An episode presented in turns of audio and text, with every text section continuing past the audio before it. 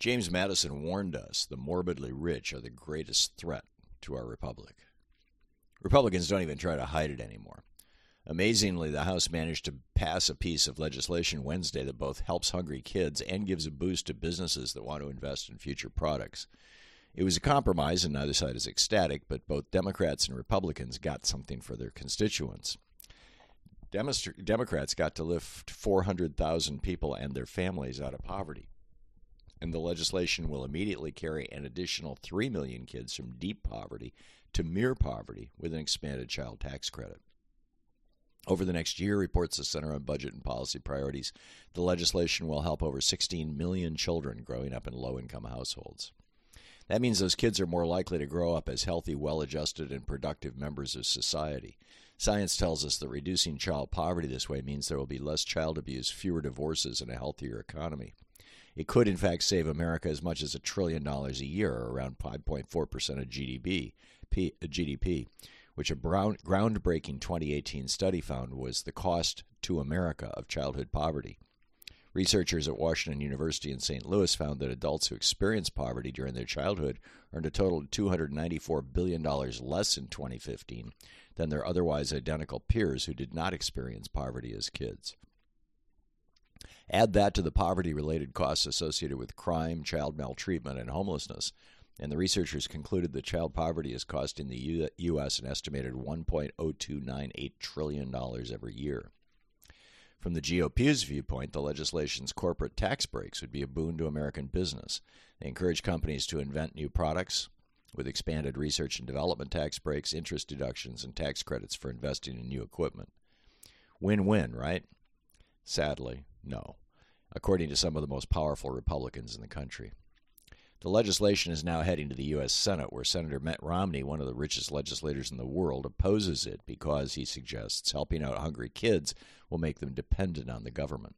The last thing Romney wants the government to do is take money from morbidly rich people like himself to lift poor kids out of misery. The legislation's help for the very poorest children in our country is, Romney says, excessive, and he whines, creates another entitlement program which is massively expensive. Romney, of course, should know all about entitlement programs. He's worth hundreds of millions because, in no small part, of entitlement, massive entitlement programs for morbidly rich people who run private equity operations. These, they include pass through provisions that let them pay about half the normal income tax rate most Americans are hit with, zero taxes on profits through Section 1202 of the tax code, and massive tax breaks through the QSBS provisions of the tax laws that millionaires and billionaires lobbyists helped write. Massively expensive doesn't uh, begin to quantify the largesse, the trillions of dollars that regular taxpayers like you and me and low income workers shower on the morbidly rich like Romney. As the Peterson Foundation notes, in 2023, those breaks totaled about 1.8 trillion. To put that in perspective, that's more than the government spends on Social Security, Medicare, and Medicaid or defense. But still, Romney can't stomach the idea that poor kids may make off with any of that government largesse. Neither, apparently, can the billionaires who fund Senator Chuck Grassley. As Democracy Labs pointed out yesterday, three of the wealthiest men in America fund the senator's PAC and all benefited hugely from Trump's tax cut for billionaires. And as Democracy Labs noted, if only poor families could make donations to Chuck Grassley, maybe he'd support the ta- child tax credit bill which perfectly captures the crisis of American capitalism and democracy we're living through right now. After five corrupt Republicans on the Supreme Court took millions in gifts from billionaires and then legalized political bribery with Citizens United in 2010, most rational lawmaking has ground to a halt as special interest groups and right wing billionaires pull the strings of Congress. James Madison, the father of the Constitution, warned us about this repeatedly. When Alexander Hamilton finally talked him into co writing the Federalist Papers with him after four others turned Hamilton down or were ill, Madison focused his first contribution, what's today known as Federalist 10, on how a group of rich people capturing government was the greatest threat to our republic. Among the numerous advantages promised by a well constructed union, he wrote in his first sentence, none deserves to be more accurately developed than its tendency to break and control the violence of faction. The friend of popular governments never finds himself so much alarmed for their character and fate as when he contemplates their propensity to this dangerous vice. The instability, injustice, and confusion introduced into the public councils have, in truth, been the mortal diseases under which popular governments have everywhere perished, as they continue to be the favor- favorite and fruitful topics from which the adversaries to liberty derive their most specious declamations. So, what is a faction? By a faction, Madison wrote, I understand a number of citizens who are united and actuated by some common impulse of passion or of interest, adverse to the rights of other citizens or to the permanent and aggregate interests, interests of the community. Adverse being the word used back then to describe what we would today we would mean today if we used the word opposed. Factions, in other words, were groups of people who were openly and nakedly opposed to what was best for the nation because it might interfere with them getting richer and richer. And he saw them as the greatest danger this country faced. Madison wasn't talking about an abstraction or some highfalutin concept. He was talking about how some rich people will inevitably try to seize political power to screw everybody else. How, he wrote, their own personal selfish interests are opposed to the permanent and aggregate interests of the community. Property today generally means land, but in 1788 it meant wealth. Madison came right out and said in Federalist 10 that the interests of those with great wealth are typically very different from the interests of average Americans. Quote, but the most common and durable source of factions has been the various and unequal distribution of property.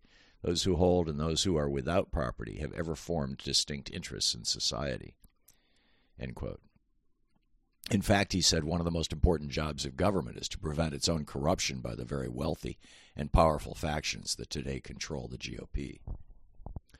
Quote, a landed interest, a manufacturing interest, a mercantile interest, a moneyed interest, with many lesser interests, grow up of necessity in civilized nations and divide them into different classes, actuated by different sentiments and views. The regulation of these various and interfering interests forms the principal task of modern legislation.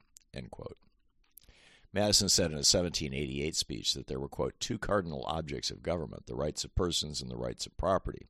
He added that if only the rights of property were written into the Constitution, the rich would ravage the few assets of the poor. Give all power to property, Madison said, and the indigent will be oppressed. In fact, Madison noted all the former, republic, former republics that he had studied in his five years of preparation for writing our Constitution had ended up corrupted by the political power of concentrated wealth. Quote, in all the governments which were considered as beacons to Republican patriots and lawgivers, he added, the rights of persons were subjected to those of property. The poor were sacrificed to the rich. End quote thus wanting to establish a country where the rich didn't end up running it as their own private kingdom or oligarchy, he proposed that the House of Representatives, the only branch elected directly by the people, and every two years at that, should solely have the power to raise taxes and spend federal funds. And he didn't want the ability to vote for members of Congress to be limited to those who owned property. When that had happened in previous governments, as Madison pointed out, the poor were sacrificed to the rich. The time to guard against this danger is at the first forming of the Constitution, he said in his speech. Liberty, not less than justice, pleads for the policy here recommended.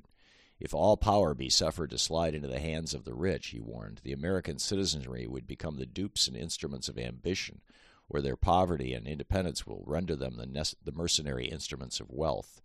In either case, liberty will be subverted, in the first by despotism growing out of anarchy, in the second by an oligarchy founded on corruption. And indeed, the delegates assembled agreed. Only the House of Representatives to this day can initiate the pro- process of raising taxes and spending money. Madison's mentor, Thomas Jefferson, agreed. In a 1787 letter to Edward Carrington, Jefferson wrote, It seems to be the law of our general nature, in spite of individual exceptions, and experience declares that man is the only animal which devours his own kind, for I can apply no milder term to the governments of Europe and to the general prey of the rich on the poor. In an 1816 letter to Samuel Kercheval, Jefferson explained, I am not among those who fear the people. They and not the rich are our dependents for continued freedom.